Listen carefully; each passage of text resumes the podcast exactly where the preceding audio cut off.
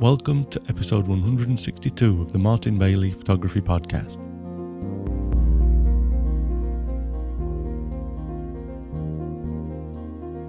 So, another ad lib episode this week. It's been a, a pretty um, busy week, a few weeks actually, a few months actually. Um, and I, uh, I basically, you know, my day job's kept me really busy and you know, there's been a, a number of things that's been going off uh, in my photography as well that have really just uh, taken up a lot of my time. So this week I'm I'm like six, five or six days late in recording. I'm probably going to try and get a, another episode out next week so that we can catch up. But uh, I thought today we'd just take a look at a few images that I shot in a uh, during a visit to the Nikko area a few weeks ago. Um, you're going to hear me clicking around because I've literally just um, thrown six of the images into the uh, the podcast feed uh, that I use and then publish later when I've got the audio ready. Um, and so I'm going to be clicking around as we as we do this. But let's jump into it and uh, take a look at some of the first autumn color of 2008 and also some waterfall shots that I I uh, made in the area as well.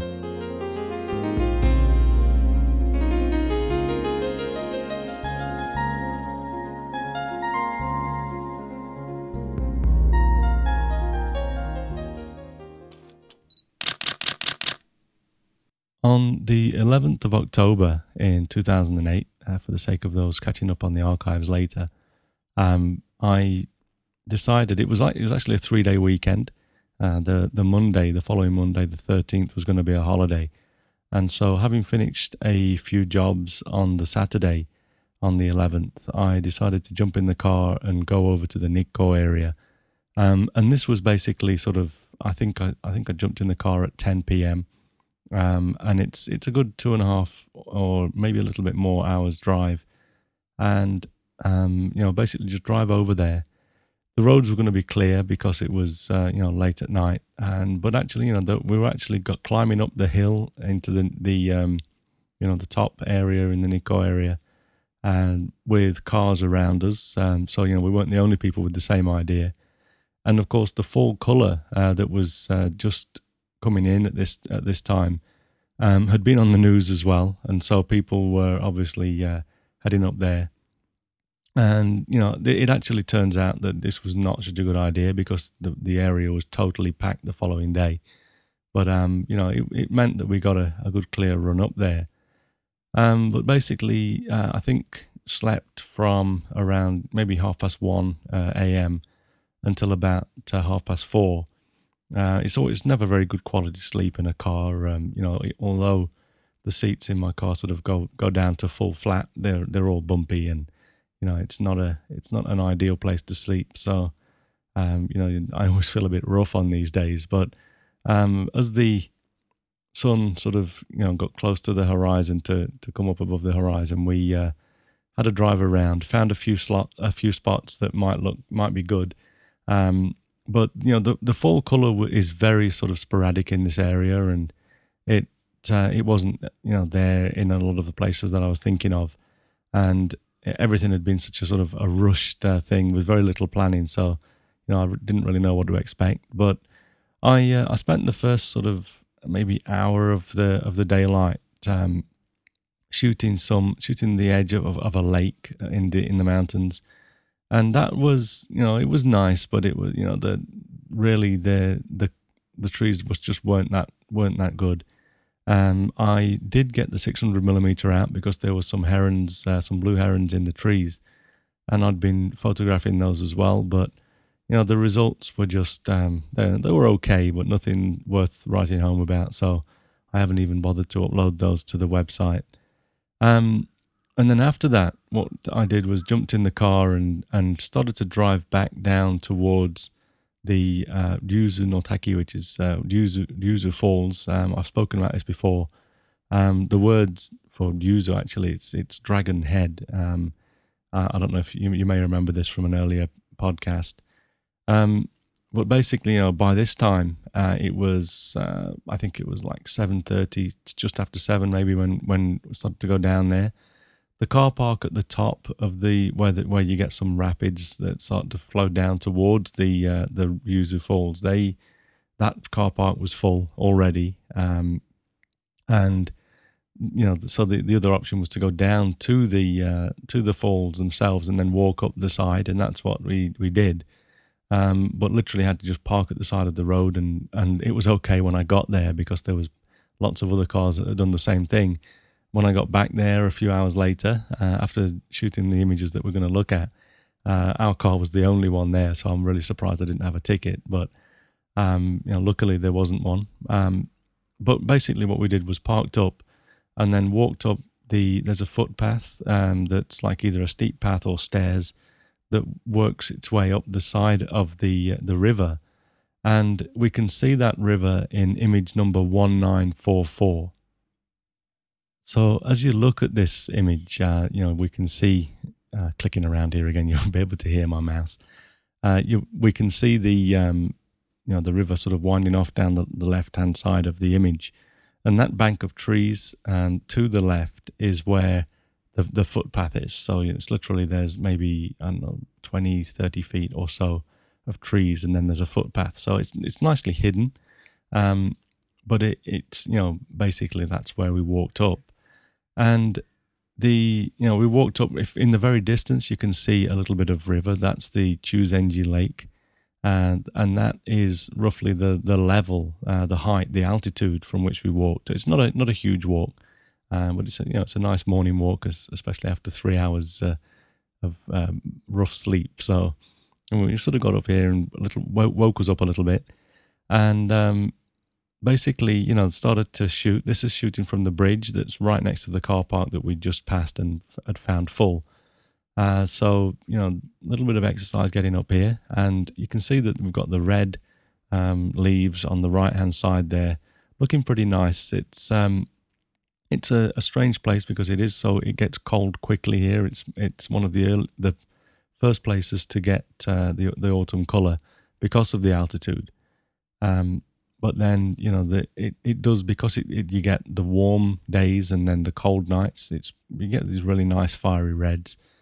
Uh, but also, you know, the trees become bare quickly as well. Um, this was a few weeks ago, and I'm I'm sure that these trees are totally bare now.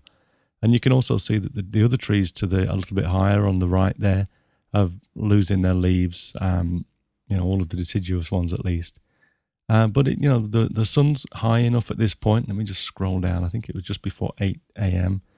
Excuse me. Uh, so seven fifty-eight, just before eight a.m and the you know the sun is high enough now to be hitting most of the water, but the trees on the left there have got a bit of shadow. Uh, but you know nothing to really worry about too much. Um, we can also see uh, I I chose this one out of a few shots. Um, and this one actually has it's probably about 10 pixels in total in the size that you'll be looking at but there's a small sort of grayish white speck um, kind of in the middle of the river as it goes off into the distance and that's a person standing on a rock uh, taking photos further down the river. And I, I actually, the next image that we'll look at is from exactly that spot. Um, and we'll, you know we'll get to that in a moment. But I chose this just for a little bit of uh, scale and also to uh, you know just to add a, a little bit of something. It's probably worth having there on a print. Uh, the website uh, web sized is is probably not uh, going to be that effective. Um, but basically, uh, you know, let's take a look at the settings. We we can see that I was shooting with the 16 to sorry, I was shooting with the um, the 24 to 70 millimeter f2.8 lens, and I had closed the uh, f number down to the aperture down to f16. And the reason that I'd done that um, was because I wanted to get a, a slow enough shutter speed, um, which was uh, 15th of a second, incidentally, um, I wanted to get a slow enough shutter speed to make the water, uh, you know, not be totally frozen, give us a little bit of uh, flowing feeling, uh, but not sort of, you know, not really overdoing it for this one. Um, it was a, a, nice sort of crisp morning. I, I, just wanted to capture that really. Um, but you know, I, I, don't normally go much lower than this. I, I try not to go lower than than f16. Um, but with the 24 to, to 70, it's it's still acceptable. Um, uh, the longer lenses, like the 70 to 200, I try to only ever go down to f11. Uh, you know, things really do start to soften up after that. Um, but you know, the other things that I wanted to mention about this, uh, you know, composition wise, we can see that I've uh, I've placed these two boulders over in the the bottom left, and obviously tried to sort of keep the, the line of trees across the uh, across the middle, sort of up in you know going up into the top half of the image, and the the river. I, you know, you can walk along this bridge to pretty much any any point, and you know, so you, so you can choose your angle um, you might have to wait. There was a lot of people on this bridge. You know, as I say, the car park was full, um, but you you can basically walk along and choose where you shoot from. And so I sort of chose this spot and the you know the angle that I used, you know, the focal length, uh, so that the the boulders were where they are, with the trees going along, taking up uh, the, the the right two thirds of the shot, with the the river sort of flowing off into the um, the left third line and that also obviously gives us the the bit of lake in the distance there. Um, I've actually um, made use of the new Lightroom 2 um, gradual neutral density filter uh, for this. Uh, not did not done this in in camera, uh, but basically to bring out the sky a little bit, I've used a neutral density filter to uh. Basically, I did that along the a diagonal neutral neutral density along the top of the line of the right hand side trees and that uh, that just helped me to bring out a little bit of uh, blue, more blue in the sky, and uh, you know make the make the the clouds pop out just a little bit. Uh, but it's you know at, 8 a.m. Um, on this day, it was starting to get pretty hazy in the distance there, so this was about as much as I wanted to bring out. Uh, but it you know it's nice to have those tools in Lightroom and be able to just quickly add a neutral density filter to your images. Uh, what I want to do now, and you're going to be hearing me clicking around again, is move on to one more image. And this is from that spot that I just mentioned, and it's image number 1946. This image was also shot with the 24 to 70 f2.8 lens. Um, you can see now that I've I've uh, I've you know zoomed out. Um, I think I'm at uh, let's see 20 25 millimeters, so also uh, almost um, you know fully uh, wide open for this lens. And the well, while I'm looking at the EXIF data, the the uh, f numbers f11 for this now, and that gives me a 50th of a second um, ex, um, exposure time, shutter speed. Uh, the I'm at uh, ISO 200, uh, and the reason for that is so that I can I can sort of you know I was using the highlight priority uh, but that do, does, of course, give me, uh, you know, more frozen water. Uh, there's, you know, not quite so much running water effect. Um, but this, uh, what actually happened here was, um, you know, I, I, shot this with the lens that was on the camera um, at the time. You know, opened it up to to 20, almost 20, 24, you know, very wide. And then, um, you know, we can see that I've got some like brownish orange foliage in the in the uh, left foreground there as well. I've included all of that for scale and to sort of you know to give us an idea of sort of you know where I'm where I am. I was just sort of sitting on a rock with the tripod sort of opened up across, around my legs. Um, but then what I did after this was I uh, I got the 16 to 35 out um, because I was already you know within the range of, of that, and I put the uh, the Singh variable neutral density filter on, and I was just about to to to make my exposure, and a guy jumped down on that other rock in the foreground after the the yellowy brown leaves, and so I had to wait and and wait and wait, and so basically, you know, this guy was there for ages, and he looked around a few times, and I sort of. I, I gestured that I was waiting, um, and he he didn't really seem to care. But he, he got out of the way, and as he did, another guy jumped down there. And so I ended up sort of sitting here for, I think, 20, 30 minutes, maybe a little bit less. Um, but I knew that, um, you know, I, I was going to be getting some rolling eyes from my from my missus when I got back over to the path. Um, and so I, I, decided that, you know, I wasn't going to wait and get the, you know, the, the slow uh, running water image here. I, I, just gave up after after a while and uh, and left. Uh, you know, obviously it's not my, it's not my spot. I can't sort of demand that people move or anything. Waiting is the only thing to do. Um, it would have been nice if these people had have realized that they were sitting in my shot. They could see that I was just waiting. Uh, I think if it was me, I would have jumped out of the way and let the let the person waiting get a few frames off. Uh, but you know that wasn't to be.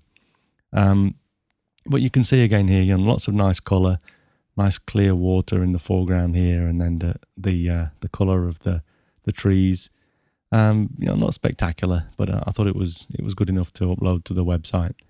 And uh, we see a little bit more of the lake here in the distance. And again, I've used the neutral density filter in Lightroom 2, uh, 2.1 actually now, um, to to just sort of bring out the uh, a little bit more color in the sky. Um, I think that's about all I wanted to say about this one. Uh, I, I, guess you know I should uh, mention you know we've got here, as I said earlier, f11 um, with a wide-angle lens. f11 is plenty for us to get. Um, I wasn't using hyperfocal distance as such, if I, not if I recall correctly, at least.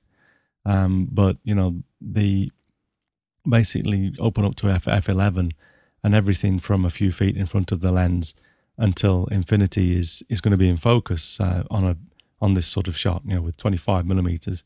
So it was, you know, basically, uh, you know, nice sharp shot from for, foreground to background.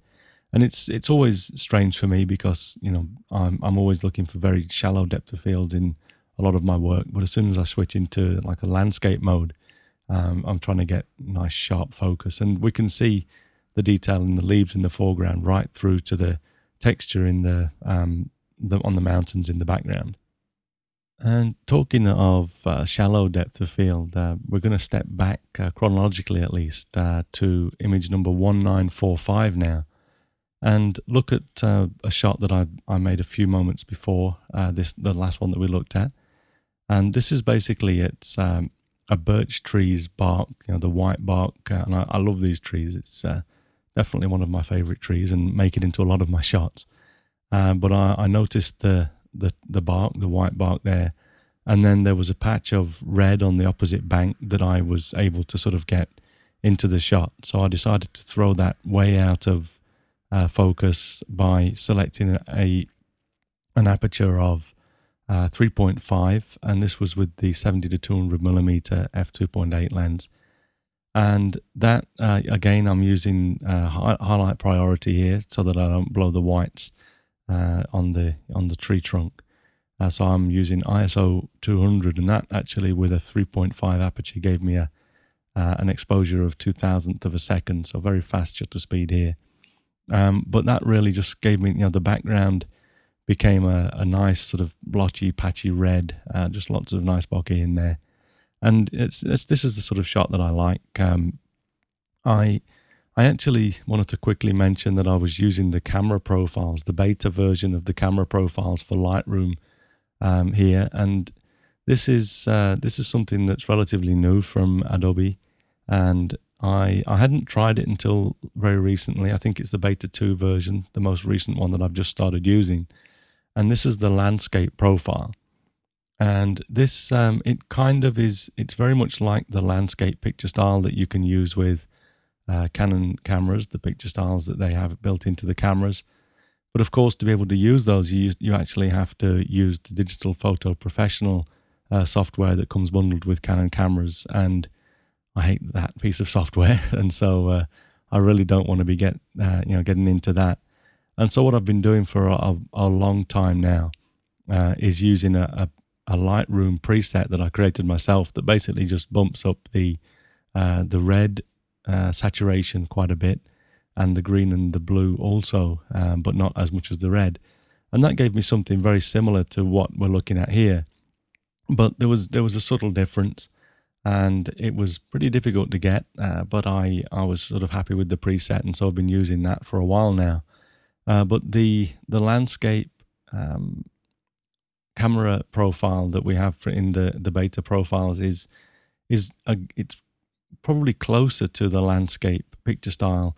And also uh, you know these are all uh, in my opinion at least uh, emulating the Fujichrome Velvia film the the positive film or slide film uh, that I used to use in in my film days.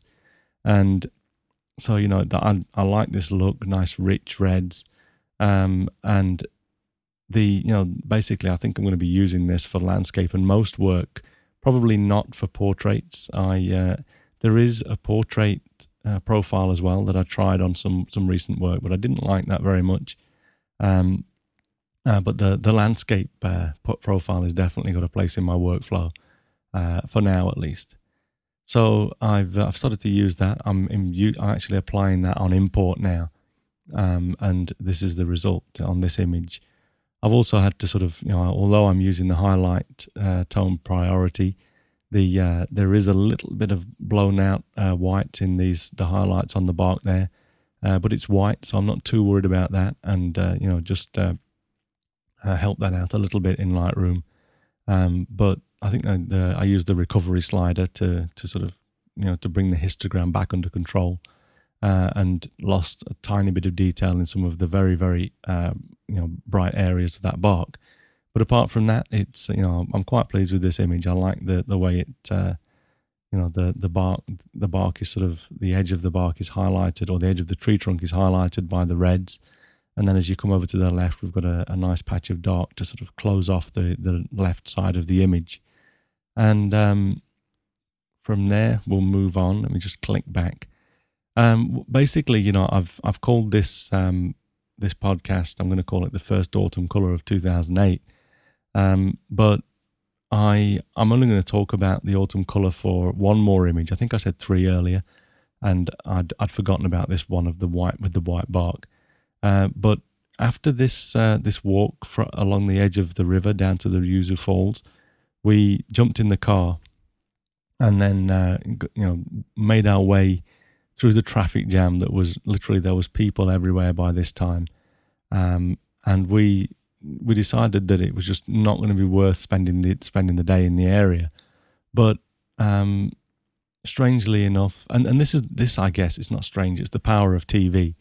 Um, one of the reasons that we were here is because my wife had mentioned that uh, you know, Ryuzu Falls were in good color, and that had been she'd seen that on the TV, and so you know we came up for that, uh, but of course, everyone else in Japan had seen the same TV.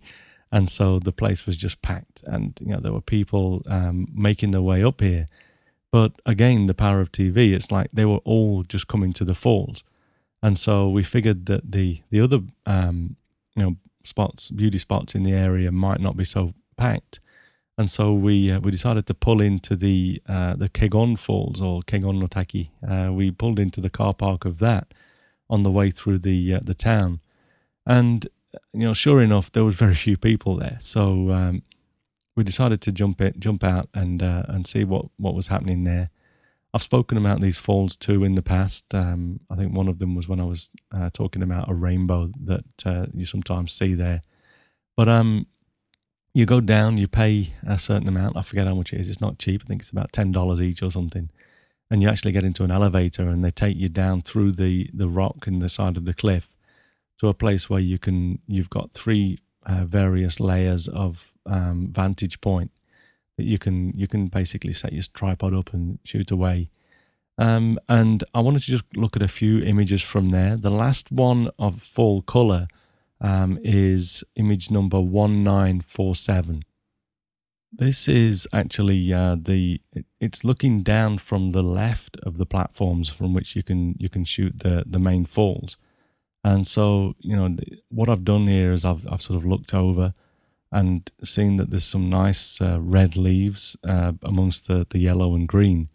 Uh, but also there, you know, you can see like a little patch of the river that uh, that's flowing off from the falls.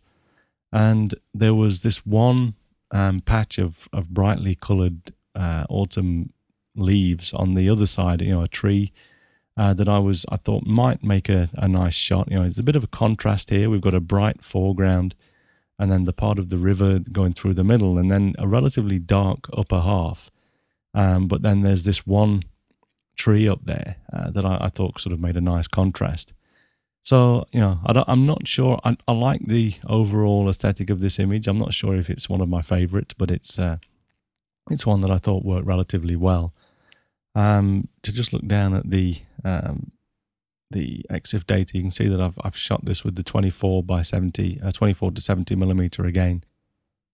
The aperture for this was uh, f11 and uh, the shutter speed was four tenths of a second.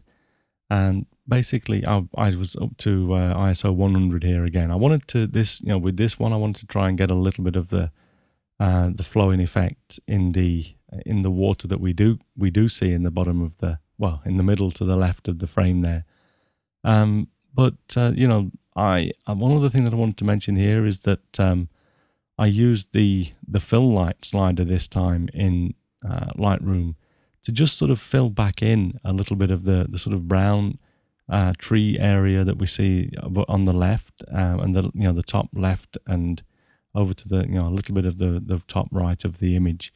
Um, although I, I like the contrast, the in the original there was really quite a lot of contrast, and uh, so you know the top the top left uh, of like quadrant I would imagine of the image was pretty dark. Um, so I've just sort of brought that back out a little bit to even reduce the contrast, and generally felt that that was you know better and gave the the shot uh, better overall balance. Um, that's it though for the uh, for the fall color. What I wanted to do um, is move on to a couple of other images, and let me just sort of go back.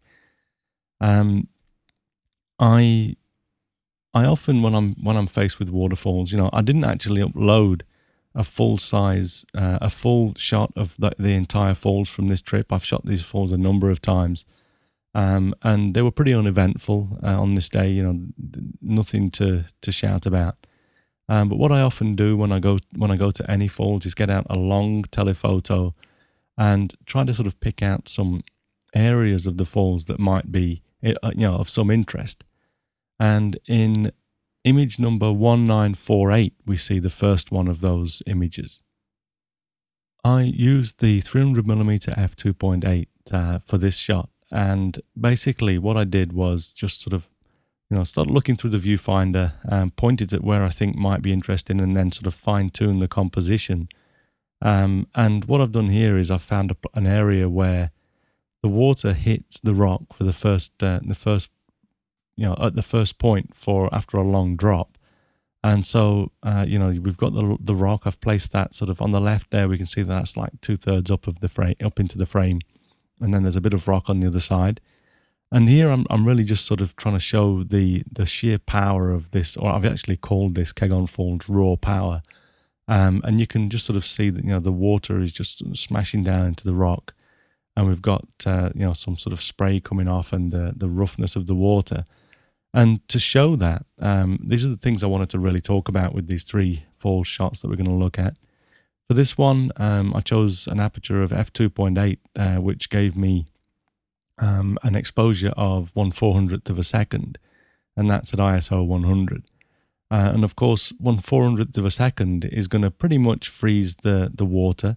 And although it's falling quite a long way, you know, we can see that a fair amount of detail and texture in the water uh, as it sort of hits these rocks and splashes up.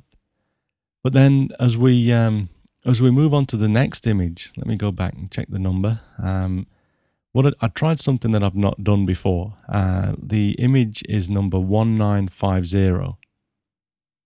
Basically, we have a, a long um, drop of water here. It's, I, I'm, I'm not going to go off and find the statistics, but it's a, a, relatively huge fall, but it's very narrow. You know, it's only a small, um, maybe a few meters wide, uh, the actual you know expanse of water.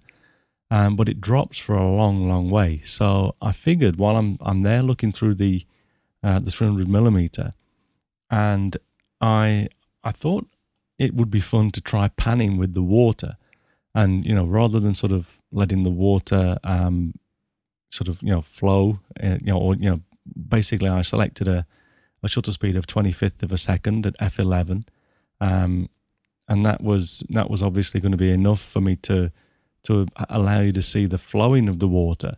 Um, you know, you need like from between 25 uh, to 15th of a second to make these, uh, you know, to make the water look like it's flowing. Uh, and obviously, lower the lower uh, or the slower shutter speed, the more silky sort of that effect's going to get. But I figured that you know I would try um, panning with the water and then allowing the edges of the falls to move, and that's basically what you see here. And I thought it was a pretty interesting effect because what we're doing is, you know, the water is sort of flows and builds as it um, as it drops. So we can see some like white water, this flowing sort of. Uh, it looks. It reminds me a little bit of the those white horses on the Guinness advert that uh, used to be out a few years ago. Um, but basically, you know, the, the water's there building and falling along, but I'm moving with that motion here.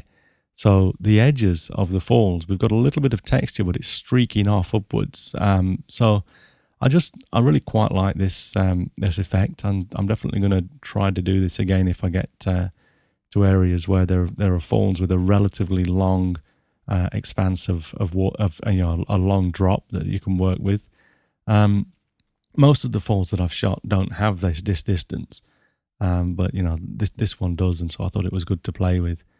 Um, but you know, basically, uh, you know that that's one of the things that I wanted to talk about here. Uh, I I've been into I've spoken about panning before, um, and always in the past I've been talking about um, horizontal panning, and this is the first time I uh, I think that I've I've um, done vertical panning and it was it was pretty fun. I mean, basically, I was I I used the tripod, and I'd got the the the uh, BH hyphen fifty five uh, really right stuff ball head on there. Uh, so there was there was nothing really uh, to control the left and right or the you know the the tilt or anything of the lens, other than myself just trying to keep it straight. Um, but it, the the support was there, and it, the the BH55 actually has like a tension knob as well, so you can apply a little bit of tension to stop it from just f- freely rolling and rocking and rolling around, um, which helped. Uh, but it was it was not that difficult to uh, to control. Sometimes it went off. I think I shot about uh, 20 images like this, just uh, following the uh, the water down, and then just kicking off four or five frames as I got to a into a nice smooth motion. Um, the other thing that you know we've mentioned before about panning is uh, don't don't just shoot or or don't just um, you know release the shutter for, at the point that you think you want the shot because the action of uh, of, of actually tripping the shutter is it, it kind of you get this unconscious um, I don't know some sort of a, a, a shudder. And so you know what I generally do more like a golf swing you, you don't you don't sort of just stop after you've released the shutter either. You you start the swing, you start the motion, and then hit the ball or or start to sort of shoot off a few frames. And then after you've you've taken your finger off the shutter release, uh, you, you then continue to to pan, uh, just so that you you know you keep the flow like a golf swing, as I say, and that helps you to get a, a nice um, smooth panning motion and it resulted in here at least um, you know what I what I think is a, a relatively nice uh, shot and this this looks it's one another one of those that's just great to peer into in a large print. And the other thing that I did uh, just to I want to just um, show you this. We're going to move on to image number one nine five one now. And basically here, what I've done is I've I've stopped again. I've I've stopped panning and gone back to the place, roughly the place where uh, that that I shot the, or that was very similar, slightly to the right, but very similar composition to the uh, first of these three images that we looked at. And here I've kept the f11 aperture with a shutter speed of 125th of a second. So now we can see uh, how, the water looks if the if the camera's still, and it, we allow the the flowing of the water to sort of to register there. So n- not an incredibly long uh, exposure. I didn't think that was going to work. Uh, so you know you can see a bit of movement, but not a hell of a lot in the water. Uh, but you get that silky look that I also do like. So, you know, with this sheer sort of volume of water that's just smashing down onto these rocks here, I thought this also made a nice uh, a nice image uh, for the series. And um, let's see, there was something else. Oh yeah, the one other thing that I wanted to point out here was that I also um, in Lightroom to sort of to really give this uh, a bit of punch. I grabbed the black slider and I think I went up to like 15 or maybe even 20 on the black slider there. And that helped to sort of bring out the black in the rocks and a little bit more texture and contrast. Um, it was a little bit flat without that. So, uh, you know, re- really sort of uh, to, to make this pop out at me, uh, I needed a little bit of um, you know compression in the blacks there, and that's just something else that I wanted to touch on. Um, but that's really it. Um, like I say, an, an ad lib uh, episode today.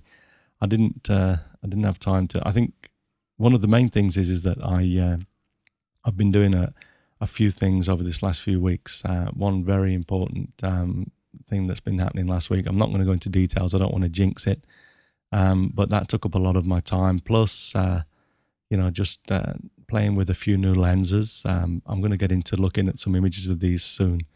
Um, but I recently picked up the 135 millimeter f2 and also the 90 millimeter TSE lens, which I'm having a lot of fun with.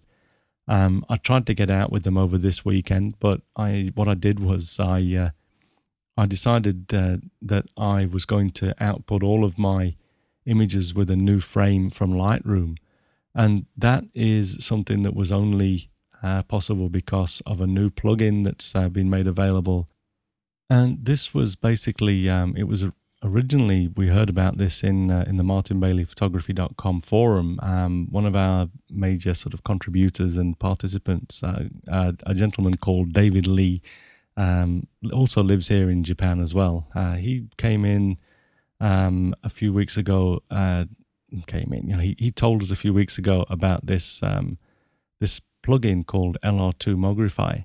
And basically, what this is is uh, a guy called Timothy Armes. Uh, Timothy Armes has uh, you know created a, a number of plugins for Lightroom 2, and um, I believe this one actually was available for Lightroom 1, but um, from Lightroom 2, uh, I I heard about this from David, and it's uh, it's really just it's an excellent plugin. Uh, it basically allows you to set um, to resize, sharpen, and set a um, a frame. Uh, you know, you can you can just select multiple elements of of the frame. Like what I generally do is have a a one pixel gray border around the image, and then a white um, frame, and then have another gray border, and that helps me to sort of you know to to make the the frame sort of stand out a little bit, a little bit like a mat. Uh, but also it's so that the when I use the same images to drop them into the uh, the podcast here, you can actually see see the frame um, as if it's paper, and rather than just sort of have the white uh, frame blend off into the into the white background that we see on the um, the iPod screen or or in iTunes. Uh, but basically, um, this uh, you know this uh, guy Timothy uh, Tim uh, Tim Armes, he he requests donations for the plugin, and I having uh, had a play with this, figure that it was just it was like a dream come true, and it was really sort of helping me to do everything. I mean, the the only reason that I was jumping into Photoshop for many of my images was to to run um, a script that I, or you know an automation uh, script that I'd created to add a frame and save off a few copies. Well, now I don't need to do that. I can just do this in in in this LR2 Mogrify. So I decided to give a donation. But what I really wanted to do was to emulate what I'm what I'm calling the fine art mat um, sort of print that I do, and that is where I I move the print up the uh, up the page slightly, and that gives me space to actually uh, apply a, a, a, stamp, a square stamp that I use, and then sign the images. And I also use that with a with a C in a circle for the copyright, uh, and that's for the for my web versions. Uh, but basically, I wanted to make a little bit of room for that. And so I asked uh, Tim if he could possibly sort of you know make it make it uh, or add the the comp, the uh, the features to allow you to offset the um, you know the image in, within the frame. And within like the, the next morning, uh, I received an email asking me if I wanted to test a new version. Did that. There were a few issues, but then that same that following day uh, over the next sort of 24 hours. Tim did a, a, number of releases and fixed all of the issues. And basically, uh, now I can add an offset uh, frame and and it's just perfect. It's exactly what I wanted. Uh, and I actually went back and made a second donation uh, because I just, you know, very very grateful to Tim for the the work that he was putting in there. I'm sure it wasn't only me that was asking uh, for this this functionality, but it was great that he he put it in so quickly as well. Um, but what that led me to do was to uh, go through and organize all of my images that I've got. Um, for the first few years that I was posting images on my website, um, my workflow was not as smooth as it is now, and so I'd I'd basically I, I used to output a few you know output the the images, take them into uh, Photoshop, and then save them off and give them a name when I saved them. Um, I always tried to um, to leave the number of the photo in there, uh, you know, like the four digits of the uh, the image that the, the file name that your camera saves the images with. So I had a little bit of an identifier, but they obviously, uh, you know, they're not going to help uh, for images that you scanned in and things like that. Uh, so basically, I'd sort of lost the the logical link to a lot of the original images, and so I spent the whole day yesterday. Um, although I was hoping to get out photographing, um, it was pretty dreary weather as well. Um, but I spent the whole day um, basically just going through and I, and finding all of the old images for hundreds of hundreds of photographs that I'd got uploaded onto my website, but um, didn't really know where the original was. Um, so that literally took um, like the whole day. But then when I'd done that, I was able to just go through and run this um, LR2 Mogrify on on some 1,500 images and just reframe everything. Um, it had been really bugging me that I I had no uh, you know, some some frames, uh, some of the older photos had no frames. Some had one with a drop shadow that I was using for a while, and then others uh, had the you know something similar to what I use now, but without the the the grey single pixel two two frames that look like a matte. And so it was a bit of a bit of a mishmash of, of various frames from the evolution of my website. Um, but I decided that I just wanted to get them all the same, and so I went through this exercise and it was a pretty big job, um, and you know made me appreciate how being organised. Uh, you know, I mean, I have been organised for the last few years, but before that, not so. And so it, it really made me appreciate how easy life gets when you are organised.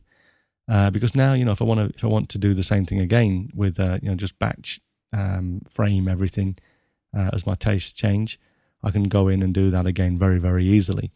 So a big job there. Um, maybe something to be learned. You know, if if you if you do something similar to me where you don't keep a, an eye on um, where your originals came from for a while, then you you know it, it becomes a big job years down the road. Uh, and like I say, although I've been pretty organized for a while now, this thing's been playing on my mind, and I've been think, meaning to get to this for a while. So it was a good chance to do that yesterday. Uh, the other thing, though, is that, and this is one of the reasons why I've done this ad hoc today, is because I'd actually bought um, the Adobe Creative Suite for uh, Design Premium uh, suite. So I've I've now got a new toy to sort of play with. I've been looking through some of the tutorials this morning. Um, CS4 Photoshop um, extendeds in there, and I I haven't played with it yet, other than to just uh, launch it and take a quick look. The UI has changed a lot. It's very you know it's very different, um, and I, I, like it. I don't know what a lot of the stuff does yet, um, and I don't know if I'll be uh, if I'll be doing so, anything on this in the podcast. But if there's things that start to stand out to me, I'm sure I'll mention those to you in a few weeks. Uh, but it's kind of ironic that you know I've I've bought this now um, at a time when I've just put myself in a position where I don't even have to launch Photoshop for uh, for every image. Uh, but there are, you know, there's a small percentage of images that I do want to do a little bit more work on than Lightroom will allow me to. So I, uh, you know, I still would not like to be without a version of Photoshop. Uh, but also, it's the first time I've bought a suite. I used to own Illustrator a few years ago, um, and I'm talking maybe ten years ago. Um, but I, I really sort of I miss not having Illustrator and not having the ability to create um, P- PDFs. Uh, you know, with Acrobat Pro was something that had also been um, getting at me a little bit. And so I figured it was time to buy into a suite. Um, and, you know, I couldn't think of any. I didn't really want to buy into the suite with, with uh, CS3 because I'd already bought Photoshop. And, you know, there's not really uh, any good deals for upgrading when you've already got part of the suite. Um, but I used the, um, the upgrade for someone that has a single uh, suite application, which was CS3 for me, obviously. Uh, so I think it was uh, $1,398 or something from uh, B&H, and I think that's the same price that they're they're, uh, they're quoting for most places. Uh, but that was the upsell from a single product, and so I thought it was a good time to jump in and and get my feet wet with a whole suite and grab some of the tools that uh, I've been hoping to use for a while. And of course, there's InDesign in there and fireworks and a few other things. So, uh, you know, who knows if I can find the time, we might end up with a an, an overall for the website as well. And this will uh, really help me to uh, to put together publications. I uh, excuse me. For a while, I've been hoping to sort of do better articles uh, from the Martin Bailey photography sort of website, and maybe to you know to support the some of the things that we do. Um, I might even now that I've got this, I might even um, think again about whether or not to start to release the, the transcripts for the podcasts. Um, I probably wouldn't do that for all, but for some of the more technical ones, I could now create uh, a better transcript document. Uh, so there's a few things that might come along uh, from you know me now jumping into the suite world rather than just a single product of Photoshop. Anyway, um, rambling on way too much here.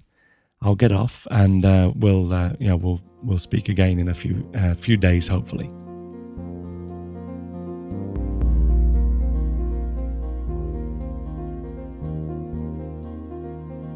Okay, so that's it for today. Um, sorry for the uh, voice. I've, I think I've uh, I've been overdoing it a little bit. I've uh, I've got a bit of a husky voice today. Uh, probably coming down with something. So sorry about that.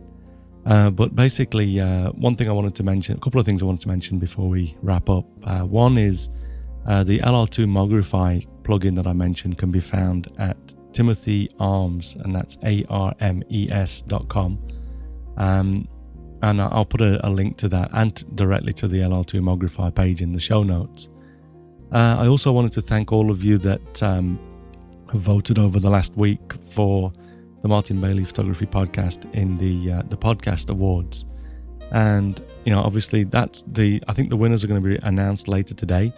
I don't expect to win, um, but I do. You know I always I'm very very happy that we even get uh, get to the point where we're people are voting for us. You know, in the education section, there's only me and uh, Chris Marquardt of uh, Tips from the Top Floor fame um, that are actually uh, photography related podcasts, I believe, anyway.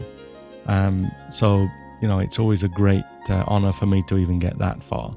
Uh, so thanks for those that voted voted uh, initially, but then you know for everyone that's voted every day over this last few weeks, thank you very much for that again.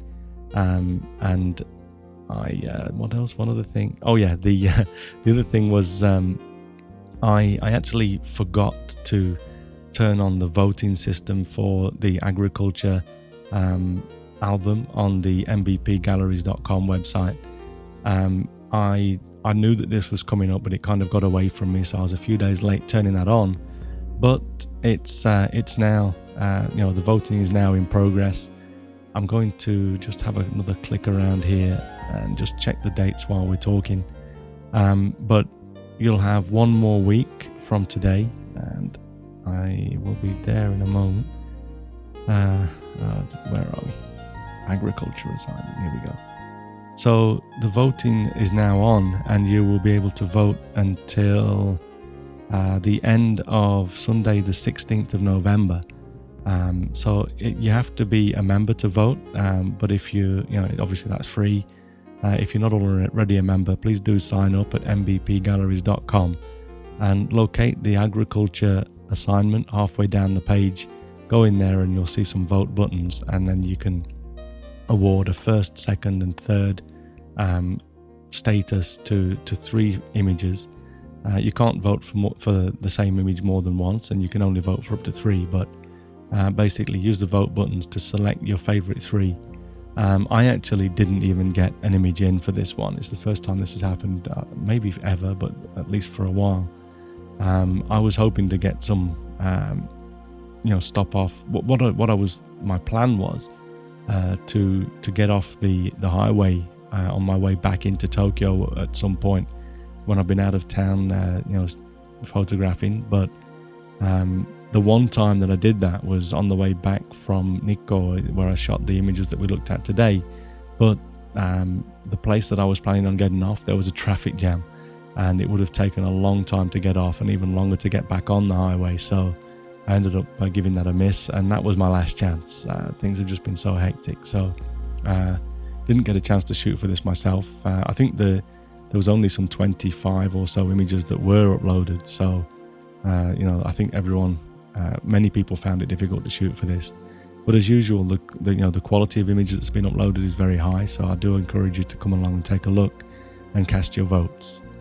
Uh, but that's about it for today. Um, pretty long podcast for an ad hoc one. I tend to ramble more, I think. Uh, so sorry about that. But uh, that's it for today, and we'll uh, we'll catch up again uh, hopefully during the next week. So you have a great week, whatever you're doing. Bye bye.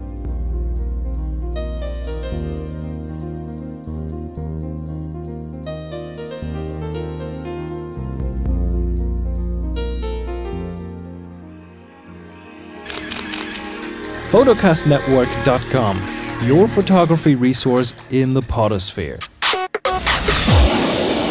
photocastnetwork.com